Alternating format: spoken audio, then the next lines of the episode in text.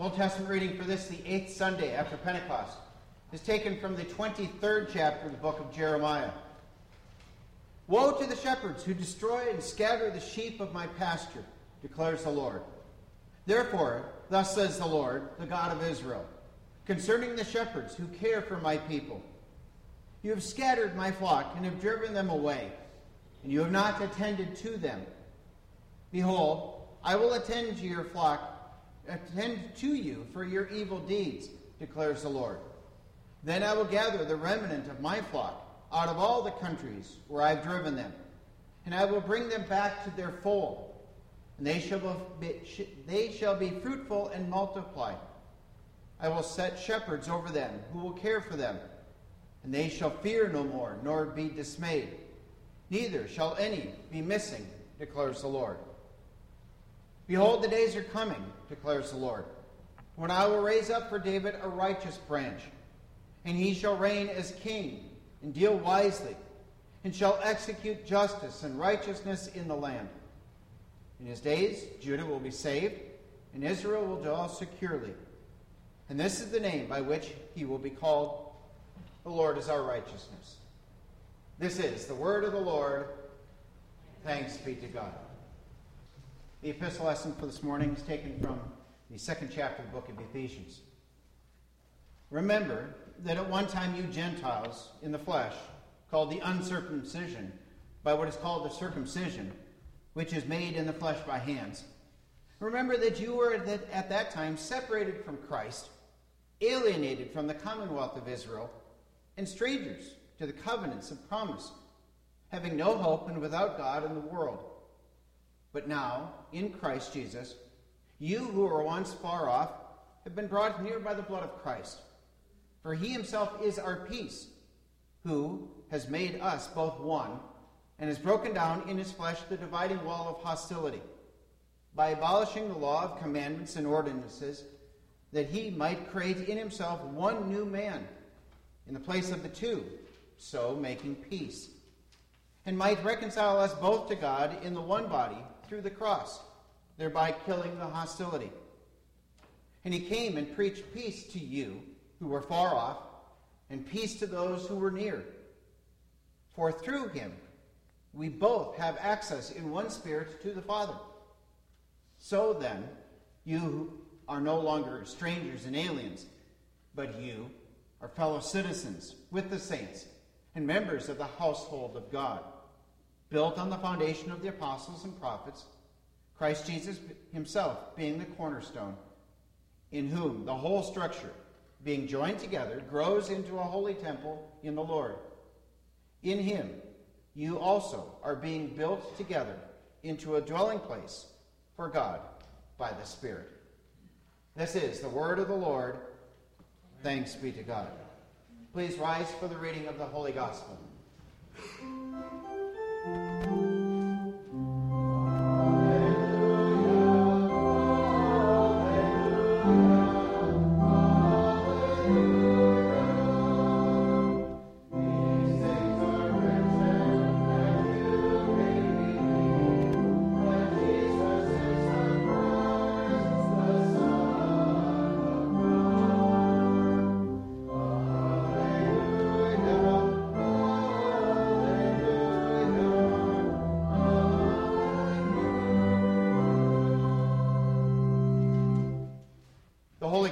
According to St. Mark, the sixth chapter. Glory to you, O Lord. The apostles returned to Jesus and told him all that they had done and taught. And he said to them, Come away by yourselves to a desolate place and rest a while. For they were coming and going, and they had no leisure even to eat. And they went away in the boat to a desolate place by themselves. Now many saw them going and recognized them, and they ran there on foot from all the towns and got there ahead of them. When he got ashore, he saw a great crowd and he had compassion on them because they were like sheep without a shepherd. And he began to teach them many things. And when it grew late, his disciples came to him and said, This is a desolate place, and the hour is now late. Send them away to go into the surrounding countryside and villages and buy themselves something to eat. But he answered them, You give them something to eat. And they said to him, Shall we go and buy 200 denarii worth of bread and give it to them to eat? And he said to them, How many loaves do you have? Go and see. And when they had found out, they said, Five, and two fish. Then he commanded them to, all to sit down in groups on the green grass. So they sat down in groups by hundreds and by fifties. And taking the five loaves and the two fish, he looked up to heaven and said a blessing and broke the loaves and gave them to the disciples to set before the people. And he divided the two fish among them all. And they all ate and were satisfied. And they took up twelve baskets full of broken pieces and of the fish. And those who ate the loaves were 5,000 men. This is the gospel of the Lord. Praise to you, O Christ. This morning we're using the words of the Apostles' Creed as we join in confessing our faith. I believe in God the Father Almighty, maker of heaven and earth, and in Jesus Christ, his only Son, our Lord, who was conceived by the Holy Spirit born of the Virgin Mary, suffered under Pontius Pilate, was crucified, died, and was buried. He descended into hell. The third day he rose again from the dead. He ascended into heaven and sits at the right hand of God the Father Almighty. From thence he will come to judge the living and the dead. I believe in the Holy Spirit, the holy Christian church, the communion of saints the forgiveness of sins, the resurrection of the body, and the life everlasting. Amen. I bring you grace, mercy, and peace from God our Father and from our living Lord and Savior Jesus Christ. Amen. Text for this morning is from the Gospel lesson from Mark chapter 6.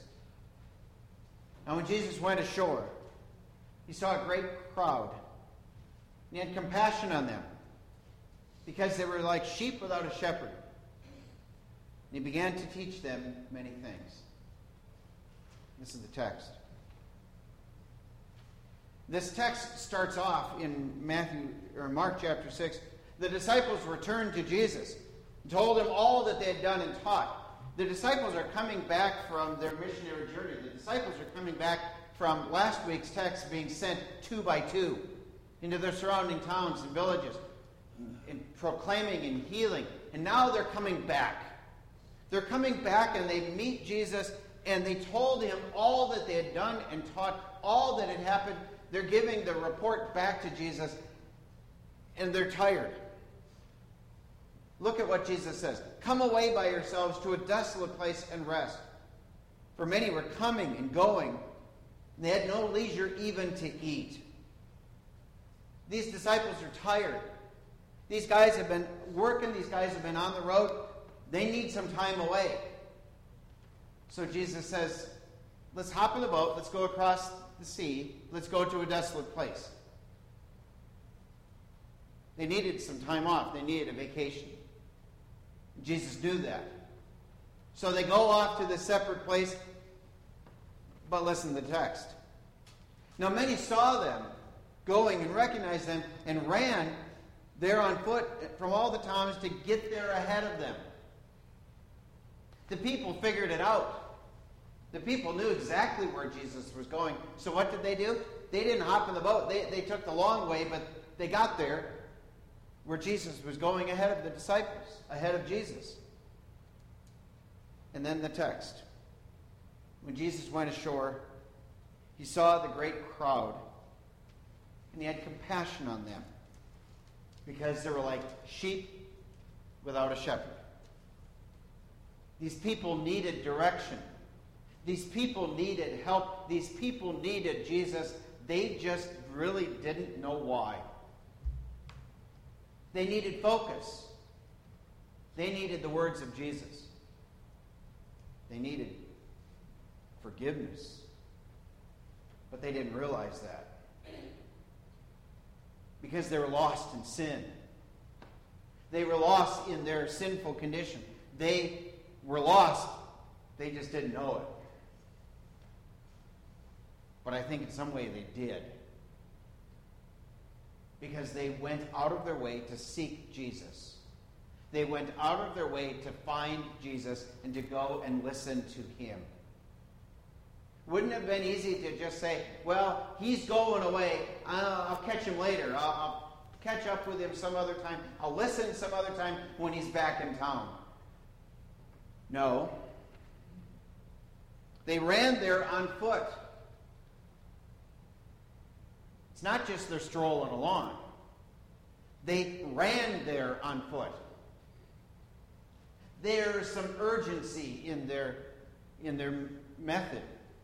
They ran because they wanted to hear Jesus. And they got there. They got there to listen, to hear a little bit more from Jesus. And then we pick up Jesus.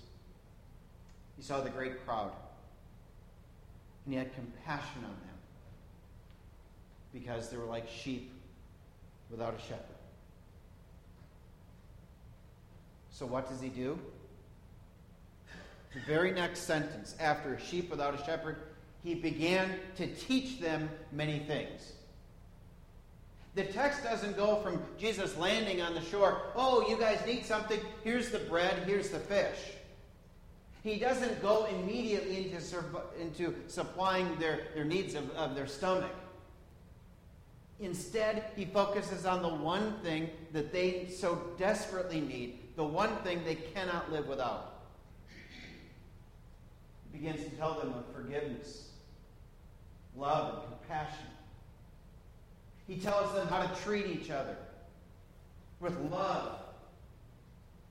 He tells them how to forgive as they have, as, as they have been forgiven. He has compassion and he preaches and teaches them about forgiveness. And yes, he points to the cross. Maybe not in so many words, but he points to the cross the ultimate focus of compassion. He began to teach them many things. They needed to hear. Yeah, later on they need to fill their bellies, but they needed to hear. Needed to hear about the ultimate compassion that Jesus has for them. Because the ultimate thing that Jesus can do for them is not give them a little bit of bread and a, and a fish. The ultimate compassion that Jesus has for them is not to heal a blindness or, or deafness or, or make them to walk those who are lame. The ultimate compassion that Jesus has for them is to point them to the cross, to his compassion and love for them. But then, of course, the text goes on. And when it grew late, his disciples came and said, This is a desolate place. And the hour is late. In other words, we're out in the middle of nowhere and it's getting late. Send them away to go to the surrounding countryside and villages and buy themselves something to eat. It's getting late, Jesus, and there's no, there's no grocery store, there's no food, there's no place to eat, and we certainly don't have anything. Tell them to go. It's time. But then Jesus says this little phrase You give them something to eat. I've often wondered why does Jesus say that? Why does Jesus say to the disciples, You take care of it? Does Jesus not know that they don't have anything? Of course he does. Why is he telling the disciples, you do it? I think Jesus here is telling his disciples there are some things that we cannot do, and some things we need to rely on God to do. Just like they can't feed these 5,000 men, they cannot give themselves forgiveness in life. He cannot earn salvation. Might have been more, more possible to feed the 5,000 than to forgive sins. You give him something, you take care of it. And they said, we sh- Shall we go and buy 200 denarii, 200 days' wages worth of bread, and give it to them to eat? Would 200 days' wages give enough for 5,000 people? Probably not. And Jesus knows that, of course. So what does he do? He takes the five loaves, he takes the two fish, he breaks it, blesses it, gives thanks to his Father for it, and then he gives it to the disciples to give to the people. You notice Jesus doesn't do it, he gives it to the disciples to give to the people. In other words, the disciples had a role, had a job to do. Not just sit by and, and listen to Jesus as he proclaims and teaches. Now the disciples are active. I think that still rings true for us. We're active, helping, doing what our God calls us and gives us to do. That would have been so cool to be there. To take these five loaves and the two fish and then to start passing it out. And every time you reach into the bucket and pass it out, you look back and there's more. And you reach in and you give some and you look back and there's more. And you reach and there's more. Isn't that the way it is with the forgiveness of sins? We use it, we need it, and there's more. We are in desperate need, and there's more. He feeds them not just enough, not just so that they are, are satisfied, He feeds them abundantly. And they took up 12 baskets full of the broken fish, or broken pieces and of the fish. He feeds them abundantly, overflowing. He gives not just a little, He gives more than enough. He gives not just a little, but more than enough. He went to the cross to earn forgiveness of sins for you and for me. He gives all that He has so that you and I live. It's a cool story of 2,000 years ago. These 5,000 guys on the side of the shore of the sea. Cool story, right? You ever feel like one of those disciples needing a vacation because you've been going, going, going? You ever feel like one of those people who, who want to hear just a little bit more from Jesus? You don't really understand why, but you know that you need to hear a little more. You ever feel like a sheep without a shepherd? Lost and wandering, helpless? I think we all do at times. Wandering and not knowing where to turn, what to do. Hopelessness. This is the one who gives us what we need. This is the one who not only teaches us the things that we need to know, but he provides for us abundantly. Things on earth, yeah, the food, the, the shelter, the clothing, the house, the home, the wife, the children, all that I have, and all that I need to support this body and life. But He gives us the thing that we need. The thing that we so desperately need the forgiveness of sins. He washes us clean with the blood of the Lamb. And He gives so that it overflows. Let me say that again. He gives so that it overflows. And when the blood of Christ shines and showers down upon you, it overflows. Where does it go? To others. You are like those disciples. You have a job to do. You have the opportunity to let the love of Christ overflow from you to those around you. You we have been blessed. Blessed with the forgiveness, blessed with the body and blood of Christ, blessed here on earth, but blessed with blessings overflowing the forgiveness of sins, life, and salvation that God gives us in Christ. We're here this morning. We've come into the Lord's house. Maybe we didn't run to the Lord's house, but we're here to listen, to be fed, to have the reassurance and be reminded of the forgiveness of sins. And now we go with the love of Christ overflowing, with the forgiveness of sins dripping from us for all that we encounter. God feeds us, God cares for us, God died for us, and we live. We live in rejoicing of what God continues to provide for us. Us, like sheep without a shepherd, us us who need the compassion of our Lord, and us who have received that compassion, and us who now live and rejoice in that compassion. 5,000 men.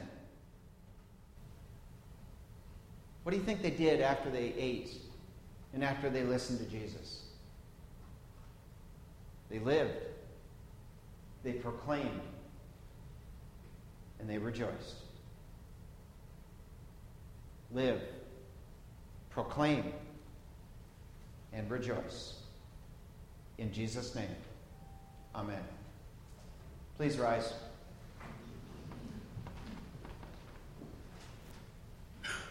Now may the peace of God, which surpasses all our understanding, guard and keep your hearts and minds in Christ Jesus until life everlasting. Amen. Let's go to our God in prayer. Lord, remember us in your kingdom. Teach us always to pray. Our Father, who art in heaven, hallowed be thy name. Thy kingdom come, thy will be done, on earth as it is in heaven. Give us this day our daily bread, and forgive us our trespasses, as we forgive those who trespass against us. And lead us not into temptation, but deliver us from evil. For thine is the kingdom and the power and the glory forever and ever. Amen. The Lord bless you and keep you. The Lord make his face to shine upon you and be gracious unto you. The Lord lift up his countenance upon you and give you his peace.